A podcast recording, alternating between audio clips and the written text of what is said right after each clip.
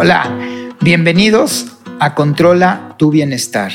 Hoy tenemos el honor de que nos acompaña la chef Becky. Becky tiene más de 30 años de experiencia en comida nutricional y saludable. Además de que es famosa por sus cursos tanto en persona, presencial, como en línea. Becky ha sido además de una gran chef y una gran colaboradora en el desarrollo de las recetas necesarias para poder adaptar tu vida a un sistema de vida nutricional saludable. Fue una de mis primeras pacientes que cambió su estilo de vida con el objetivo de poder controlar su salud. Becky, bienvenida. Y habiendo mencionado que tú fuiste una de mis primeras pacientes, pero independientemente de eso, tu experiencia como chef en todo lo que es el manejo de la nutrición funcional, me gustaría que esta entrevista tuviera dos etapas. Primera, tu, tu proceso, que nos compartas un poquito tu proceso. ¿Cómo entraste en este sistema de vida, en este estilo de vida donde lo que buscamos todo mundo es poder llegar a un bienestar óptimo. Y lo segundo es que ya nos des y nos compartas tips de toda tu experiencia en la cocina y qué podemos hacer, sobre todo aquellas personas que nunca nos hemos metido a la cocina, que no conocemos nada de esto y que nos va a ayudar a poder tomar hábitos que nos van a ayudar a sentir mejor. Así que Becky, platícanos tu comienzo. Hola Moishe, ¿cómo estás? Antes que nada, gracias por la presentación pero aquí quiero hablar más que nada, la neta, como una persona normal, quita el título de chef, quita el título de tantos años de experiencia, porque no quiero que nuestra audiencia se vaya a asustar, ¿sí? En realidad, eh, ¿qué te puedo decir? Yo creo que siempre creí en la parte nutricional, en la parte sana de cómo te alimentas, pero pues como todos, ¿verdad? Siempre tenía yo mis antojos, tenía yo como ganas de comerme mi chocolate. Como bien me dijiste tú durante las sesiones que tuvimos, eh, un poco adicta, no mucho, pero un poco adicta al azúcar. Y aunque yo pregonaba el hecho de que no coman azúcar, no coman carbohidratos, mi alimentación siempre sana y demás, mi cuerpo me lo pedía, sí, mi mente, mi cuerpo, o sea, tenía ganas de comer algo dulce. Eh, nunca he sido pasada de peso, pero me encantó tu manera como llevas esta parte, como digo yo, estilo de vida, porque para mí la dieta asusta como tal, la palabra dieta asusta, ¿sí? Entonces no fue una dieta lo que me propusiste a mí, sino que realmente fue un estilo de vida en el cual me volví adicta. Así es, desgraciada o agraciadamente me volví adicta.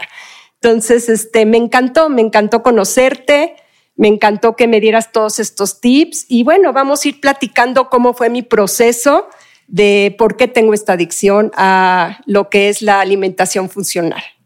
Déjenme nada más manifestar algo. Becky es una, es una artista y el hecho de ser artista no le gustaba decir, tengo que hacer esto o este horario. A ella le gustaba improvisar. Y me acuerdo cuando me decía, es que a mí me gusta de repente sentarme a ver mi serie de televisión comiéndome mis palomitas.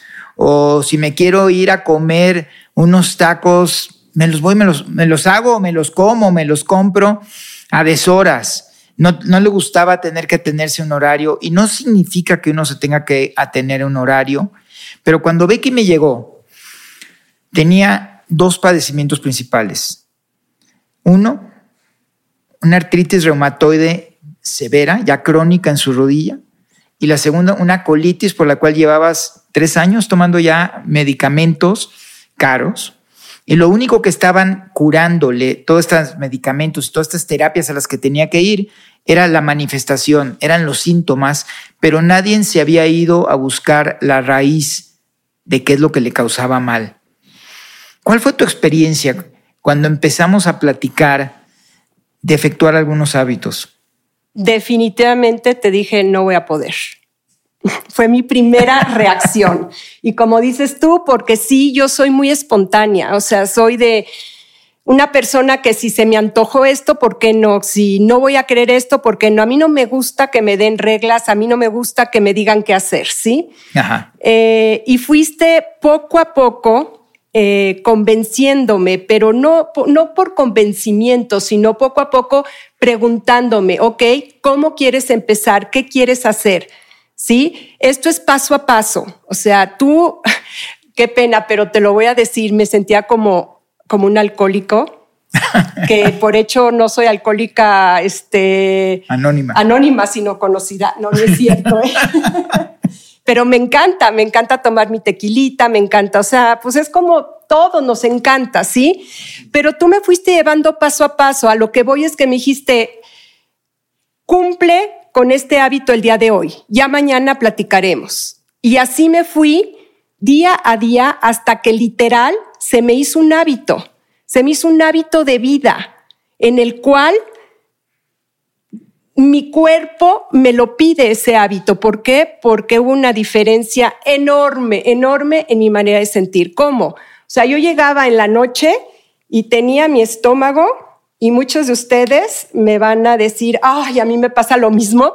Tenía mi estómago como embarazada de nueve meses. O sea, era algo terrible, ¿sí? Muy inflamado, mis rodillas como ya no podía ni siquiera bajar escaleras o subir escaleras.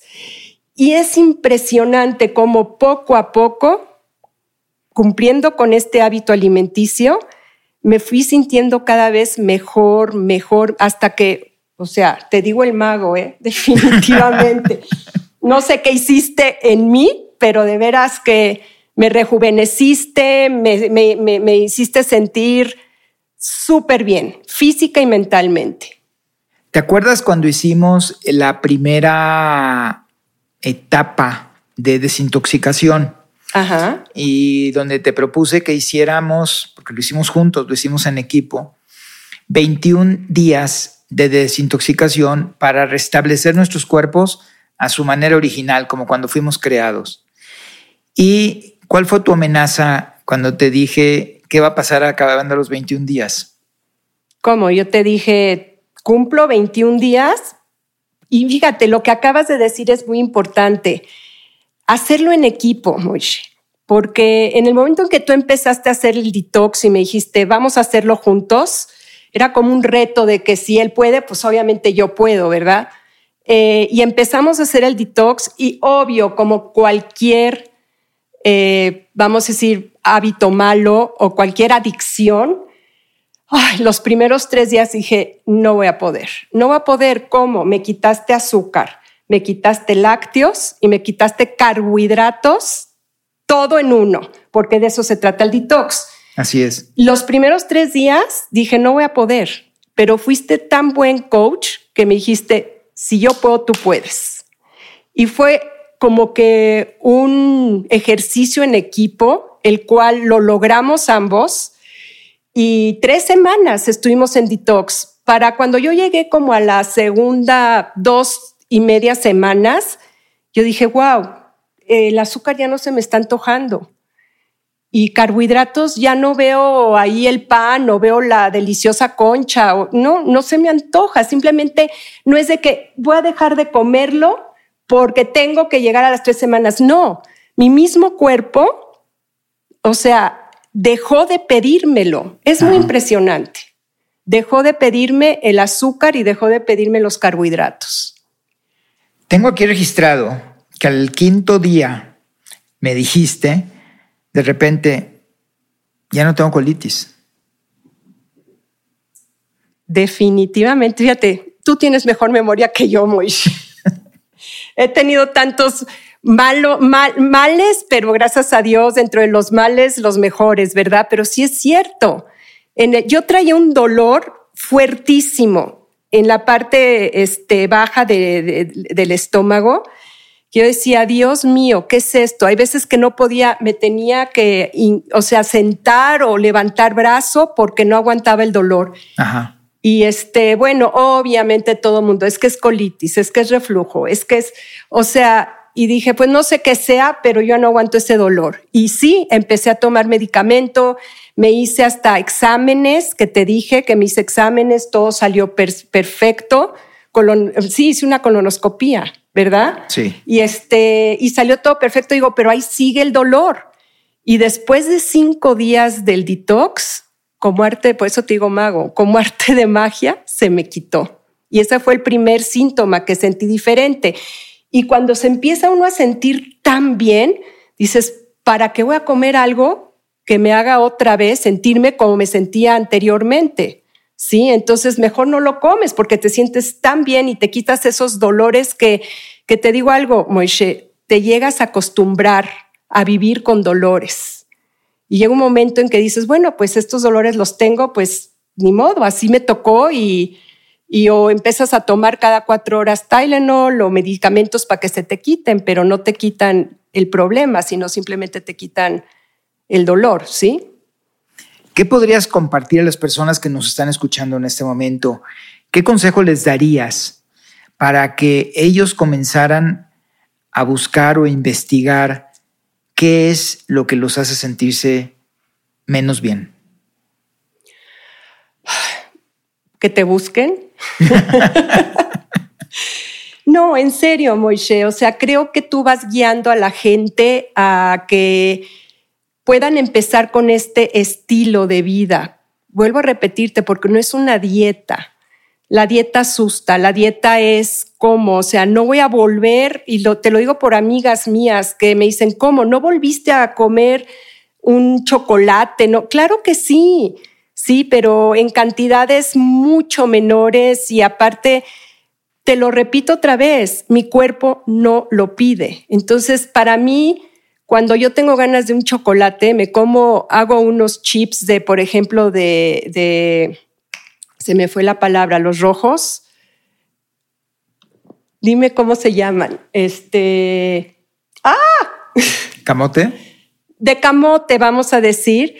Eh, y me como el chip de camote y me empalaga de lo dulce que sabe. es impresionante eso. Estabas hablando de los de Betabel. Exactamente, Betabel, gracias. Entonces, esto también ayuda con la memoria, por lo que veo. Espero que sí.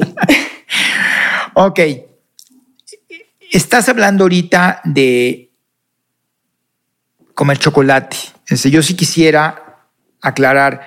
Hay varios mitos en la nutrición en donde nos hacen sentir que todo es malo. Es más, me acuerdo aquella frase que decía, si te gusta o te da placer, seguramente mata. Y voy a aprovechar este comentario, Becky, para decir que el chocolate es uno de los mejores antioxidantes que existen. Pero tiene que ser un chocolate puro, orgánico, que sea por lo menos 70% cacao y que no tenga azúcares adicionales. Y ese alimento que podría ser lo peor en una dieta o en un sistema nutricional, realmente nos viene a ayudar a desintoxicarnos y a desinflamarnos. La inflamación, para que sepamos, es el cúlpito de todas las enfermedades degenerativas. Pero volvamos con Becky a que nos platique un poquito más. Me mencionabas unos minutos antes de comenzar la entrevista una percepción tuya que me gustaría que se las compartieras al público. La comparación que haces del cigarro y el pastel. Me da, me da risa que eso fue de veras, fue invento mío, pero, pero de veras es, es muy real. Si tú estás sentado en un restaurante, ¿sí? Y ves a alguien fumando, que ya casi no, no este, han dejado mucho, mucho el vicio de cigarro mucha gente, pero ves a alguien fumando, van a decir, ¿cómo es posible que sigan fumando sabiendo el daño que les hace el cigarro. Pero si tú vas a ver una persona comiendo un pedazo de pastel de este tamaño, ¿sí?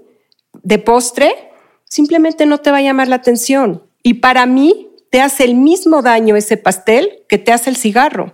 Al final van a quitarte años de vida y te van a quitar años de salud y bienestar. ¿Es cierto o no? Definitivamente, el exceso de consumo de azúcares causa algo que se llama glicación o coser la célula, que acelera el envejecimiento prematuro. Otra de las grandes intervenciones que existen en la medicina del estilo de vida es el movimiento. Platícanos en qué cambiaron tus hábitos de ejercicio. Uf, cambiaron mucho, este, Moishe, porque yo siempre he hecho ejercicio toda mi vida, ¿sí? He hecho ejercicio, pero por mi edad, aunque no lo creas, empecé a, perder mucha fuerza muscular, ¿sí? Porque obviamente over 50, over 60, este, empiezas a perder la masa muscular, ¿sí? Entonces llega un momento en que no puedes ni pararte de una silla sin detenerte. O, o, con mis nietos que quería yo agarrar un juguete, bueno, o sea, tenía que hacer malabares para poderme eh, sentarme y, este, y levantarme, ¿sí? Eh, me dio una fuerza maravillosa esta alimentación. Empecé a tener entrenamiento definitivamente con alguien profesional y no para verme musculosa, eso ya no, ya, ya a mi edad definitivamente eso no es lo que me interesa, sino no perder masa muscular y tener esa fuerza, ¿por qué no? Para cargar a mis nietos, para jugar con ellos, para, para cargarme a mí misma, ¿sí? Seguro. Este, y sentí esa vitalidad, esa, e, es, es, e, esa como fuerza, ¿sí? Energía. Energía. La energía, Moishe, es impresionante la energía que tienes con este tipo de alimentación.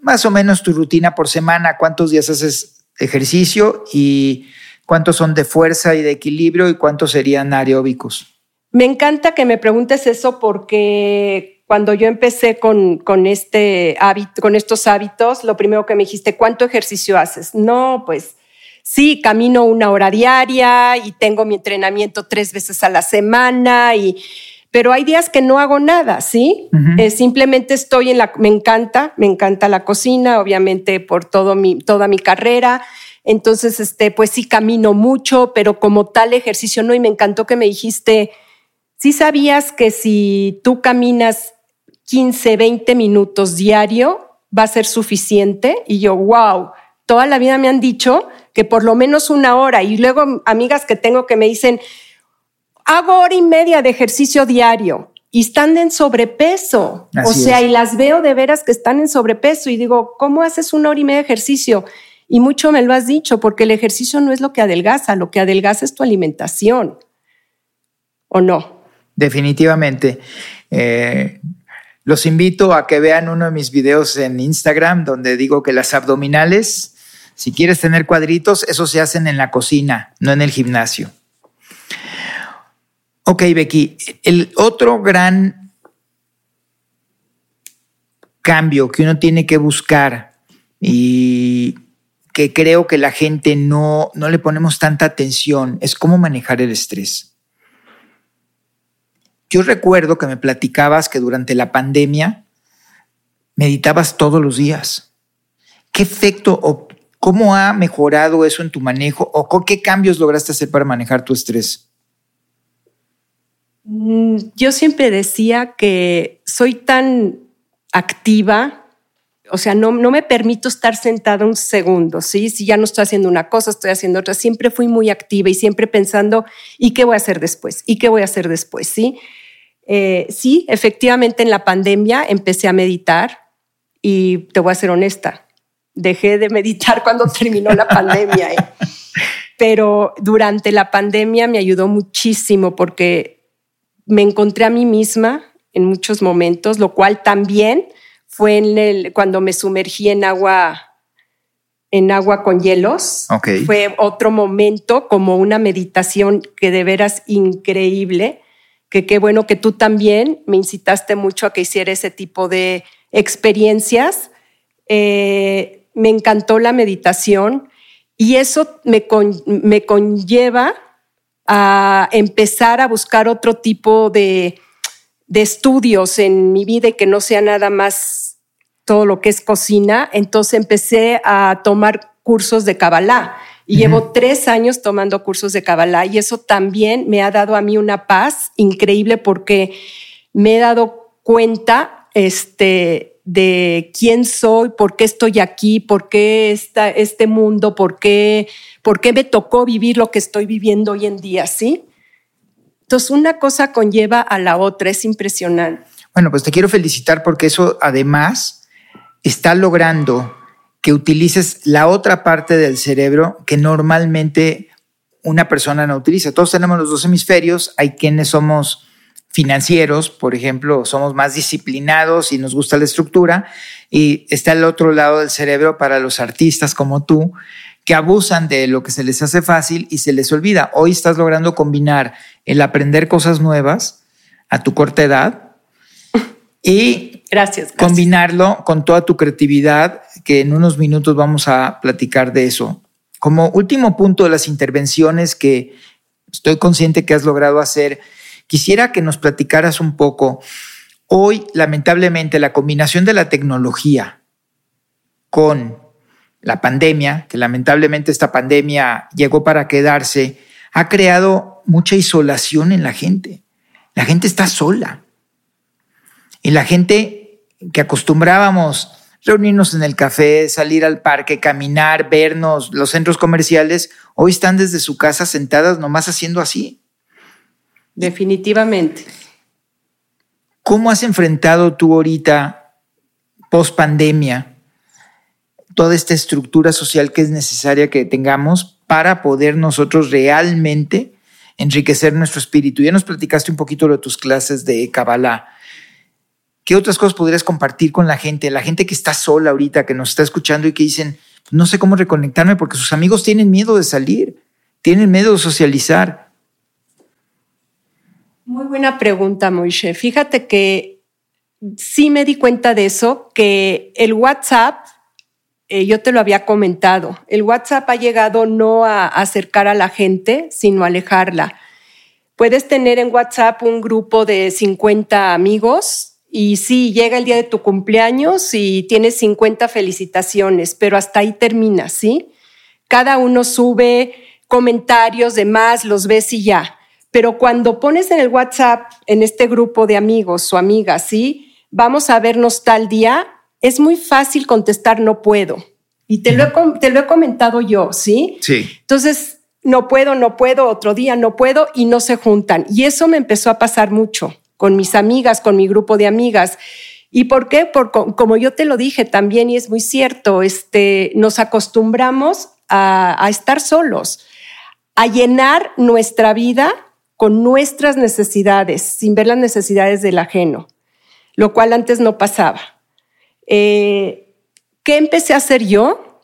Yo empecé a tomar la, la iniciativa de decir, pongo mi casa, ¿A qué horas vienen? Vamos a juntarnos inmediatamente y pongo fecha, porque si no se pone fecha, no, se hace, no sucede. Entonces, me di cuenta que eso empezó a, pues, a funcionarme a mí y lo más impresionante, funcionarle a todas mis amigas en el aspecto de que dije, a lo mejor no quieren juntarse conmigo y no era eso.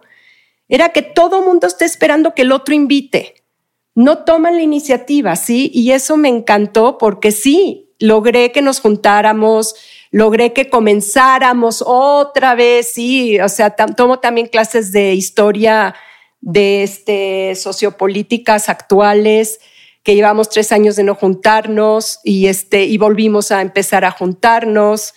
Entonces, este, creo que el que no esperes a que alguien tome la iniciativa, tómala tú no es de que no te hablen porque no quieran estar contigo, es que todo el mundo está esperando a que el otro le hable, ¿sí? Y como que sientes como ese temor de van a creer que no tengo nada que hacer y que por eso estoy poniendo que cuando nos vemos y cuando, sea, quítate esos rollos de la cabeza, todo el mundo tenemos muchas cosas que hacer, ¿sí? Importantes para cada quien.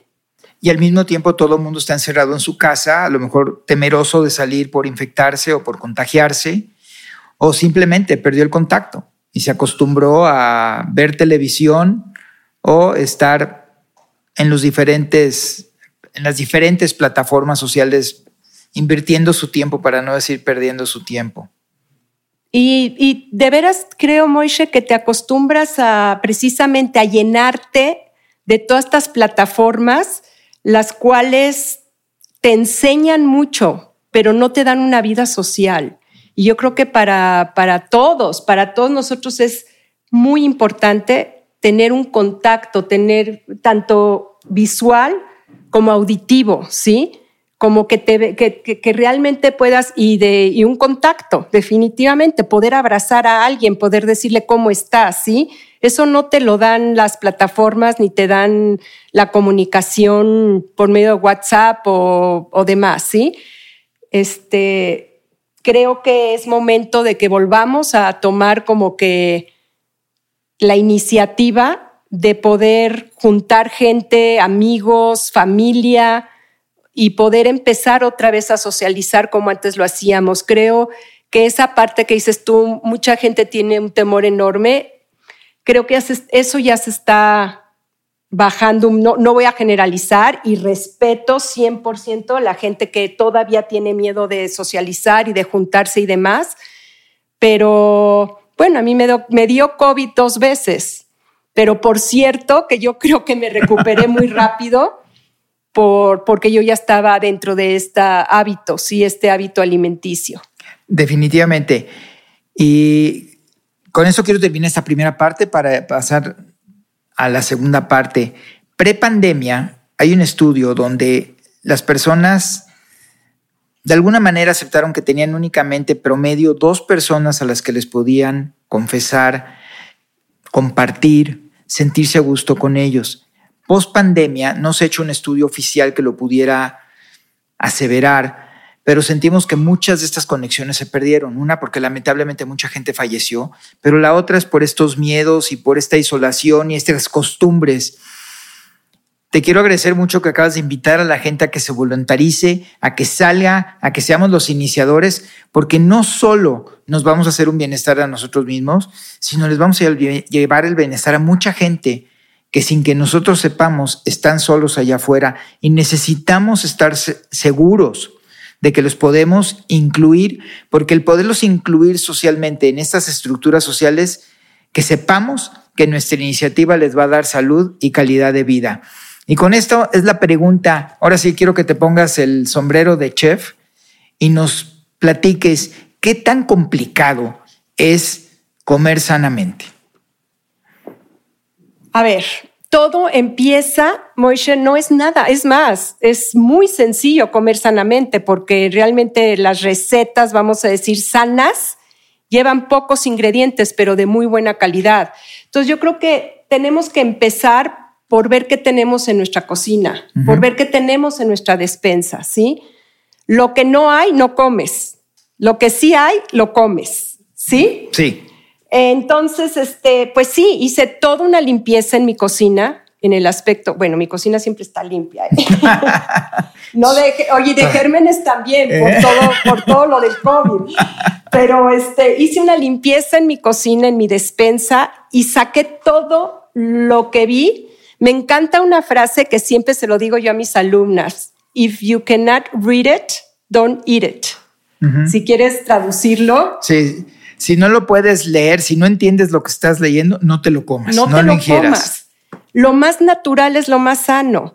Entonces, si tú me dices, me costó mucho trabajo hacer este cambio en mi cocina, sí, yo sé, me van a decir, pero tú eres chef, tú sabes cómo cocinar, tú sabes cómo puedes en un momento dado este, eh, hacer tus, tus combinaciones, ¿sí? En realidad, entre menos tienes en la cocina, primero te vuelves más creativo de lo que vayas a cocinar y no terminas comiendo unas vegetales al vapor y una pechuga asada, porque eso es lo que típico, ¿no? Que te da un nutriólogo. Te vas a comer una, o sea, eso es lo que vas a comer y lo tienes que pesar. A mí este tipo de, vamos a ponerle dieta eh, o hábito alimenticio, me encanta porque no hay límite de cuánto puedas comer siempre y cuando comas nutritivamente, ¿sí? comas sanamente y los, los ingredientes que debes de comer. O sea, tú me diste, me acuerdo, me, me, acuerdo perfecto cuando empezamos primero con el detox, me diste una lista de qué es lo que puedo tener en mi cocina para cocinar y de ahí cocina lo que tú quieras y la cantidad que tú quieras, ¿sí? Entonces eso me ayudó mucho porque saqué todo lo que no podía yo cocinar este, o preparar y dentro de esos ingredientes que tengo en mi cocina, yo ya así se me hizo mucho más fácil empezar a elaborar mis recetas. Ahora sí, sé que es difícil para mucha gente que trabaja y que no come en su casa, Moishe. Yo siempre he dicho que es impresionante. En nuestra época, nosotros comíamos en la casa de lunes a sábado y el domingo comíamos comida de restaurante. ¿Estás de acuerdo conmigo? Completamente se volcó, completamente. Ahora es de lunes a sábado comes comida de restaurante y el domingo vas a comer o a casa de tus abuelos o a casa de tus papás y por fin un día comes comida en casa. Y eso solo algunos. Y eso solo algunos, ¿sí? Y eso es una tristeza, o sea, terrible porque, porque sí, porque nuestra alimentación se ha totalmente eh, volteado. volteado. Pero a ver, por ejemplo, tienes el caso de la señora, hoy la mayoría de las señoras trabajan necesitas los dos salarios para mantenerse. Y además tienen que encargarse de su casa y tienen que encargarse de sus niños. ¿Qué les recomiendas hacer para que realmente preparar la comida en la casa, que todos sabemos que esa es la mejor despensa, que además es tu mejor farmacia, porque te ayuda a curarte de muchos males? ¿Qué les recomiendas hacer a estas señoras? Para mí, eh, lo que más me ha facilitado definitivamente es tener un día a la semana donde yo voy a preparar los alimentos que me toman tiempo para preparar. Eh, por ejemplo, las leguminosas. ¿Por qué? Porque toman tiempo en cocerse, ¿sí? Sí. Em, salsas, aderezos, ¿sí? Si yo ya las tengo preparadas, de hecho tú te fijas en mi congelador y parece una despensa pero no porque congele comida ya preparada. Yo siento que la comida ya preparada, congelada, definitivamente no sabe igual, ¿sí? Ok. Y pierde mucho sus, este, eh, su valor, ¿sí? Su valor nutriente. Nutriente. Entonces, el poderte ayudar, como te digo, un día ponte a cocer todas las leguminosas. ¿Por qué digo esto? Porque luego ya cuando empiecen a conocer tu, tu forma de, de, esta dieta, la alimentación que nos das, pues sí está basada mucho en ese tipo de alimentos, ¿sí? En las leguminosas, en este, dime, a ver, tú dime qué más. Frutas, verduras, eso granos, lo tienes fresco siempre, sí. pero eso, las verduras se cocen rápido. Pero si yo tengo espinaca congelada, sí. O todo lo que vaya a utilizar yo para hacer cremas o sopas, ¿sí? Eh, tengo las verduras que se pueden congelar, ¿sí? Algo que yo hago mucho, compro verdura congelada, porque su proceso de cuando lo empacan es, es tan rápido en el vapor lo cose, ¿sí? Que yo siempre digo, yo prefiero que me compren, si van a hacer una crema de espinaca, que me compren la espinaca congelada a que ustedes la cosan. Porque generalmente, ¿qué haces? Pones la espinaca, ya cambia como de tema, pero bueno, ahí te voy diciéndote, la espinaca, cuando en un momento dado tú la coces, siempre la vas a querer cocer en agua. Y es un error tremendo. El agua va a quitarle todos los nutrientes a la espinaca, ¿sí? Entonces, ese tipo, la espinaca ya cocida, por ejemplo, la puedes congelar. Y hay métodos para que dices tú, dicen, bueno, es que mi congelador es muy chico. Si sabes acomodar tus porciones en bolsas de cierre, todas flat, todas eh, planas, puedes perfectamente tener como todos estos alimentos que tardan en cocerse ya listos. Entonces, el día que yo voy a querer una crema espinaca, volvemos a la espinaca, ¿sí? Saco mi crema, mis espinacas que ya están cocidas y en un segundo me preparo. O las ensaladas que hago que son tan variables, eh, que siempre van a tener una leguminosa y como tú me dijiste, entre más color tenga tu plato, más nutrientes van a tener, ¿sí? Entonces trato de cortar rápido como pueda, yo sé, van a decir es que eres chef y cortas muy rápido. No, pero es no importa qué tan bien o mal cortes, sino simplemente que tu plato siempre se vea llena de color. Y eso es rápido. Ahora tú me decías, pero si trabajo, ¿cómo voy a hacer eso? Sí, entonces probablemente cuando cocines, puedes cocinar para el siguiente día y llevarte eso de lunch para que eso lo comas en, la oficina o donde estás trabajando. Se nos ha hecho muy fácil pedir ¿sí? Ahora que te llega tan rápido toda la alimentación, pedir y dices, me voy a pedir una ensalada. Y luego no te das cuenta que el aderezo trae más calorías malas que ni siquiera una galleta o una dona o una, una concha, ¿sí? Seguro. Pero estoy, está, estás, o sea, tienes esa... Estás comiendo sano, pero sin querer te estás comiendo una dona disfrazada de lechuga. De lechuga, definitivamente. Ok. Hoy muy padre esto y, y algo que quisiera nomás agregar, que algunos de los alimentos que puedes comprar congelados, como se congelan de inmediatamente cuando son cosechados, Exacto. contienen todos sus nutrientes. En cambio, los otros que estuvieron probablemente almacenados en una bodega de un mayorista, después en un transporte por X días y no sabemos cuántos días en los refrigeradores de los abarrotes, ya perdieron su valor nutricional independientemente que desarrollaron bacterias que son nocivas para nuestra salud. Una pregunta, ¿qué piensas tú de los productos orgánicos? Siempre ha sido un debate que hemos tenido ambos, porque sí siento que te cuesta de dos a tres veces más comprar un producto orgánico, pero siempre me, me, respondes diciendo, a ver, Becky, ¿cuánto te costó la botellita de medicamento que te dio el gastroenterólogo? ¿Sí? Uh -huh. Y no lo vemos de esa manera, desgraciadamente no lo, sino que comparamos en el supermercado lo orgánico con lo, con lo no orgánico.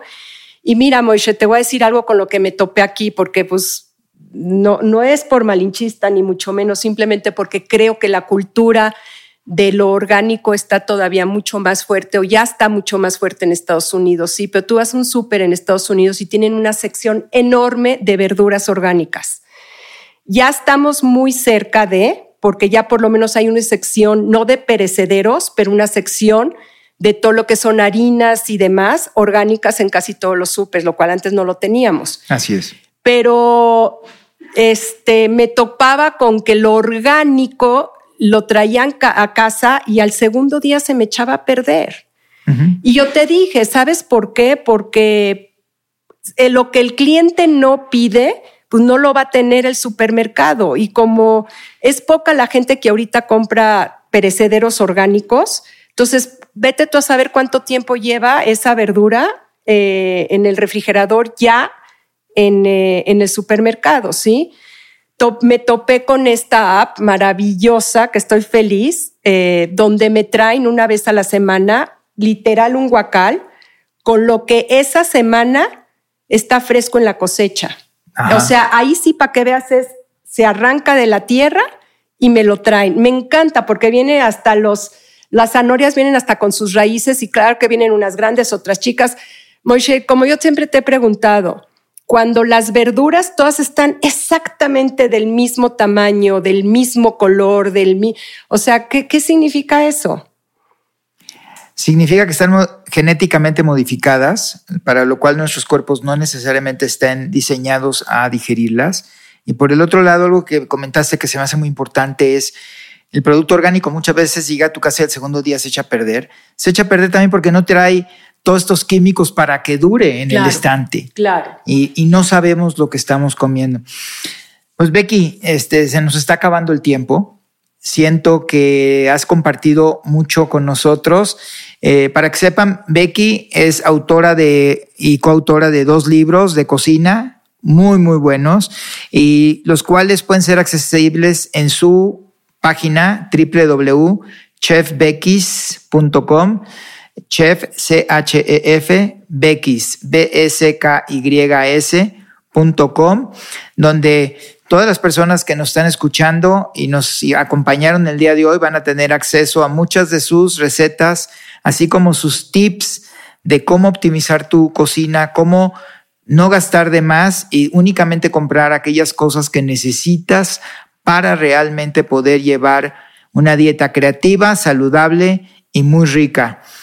Eh, termino compartiéndoles a todos, eh, haciendo la, ahora sí el disclaimer oficial. Eh, Becky y yo somos pareja.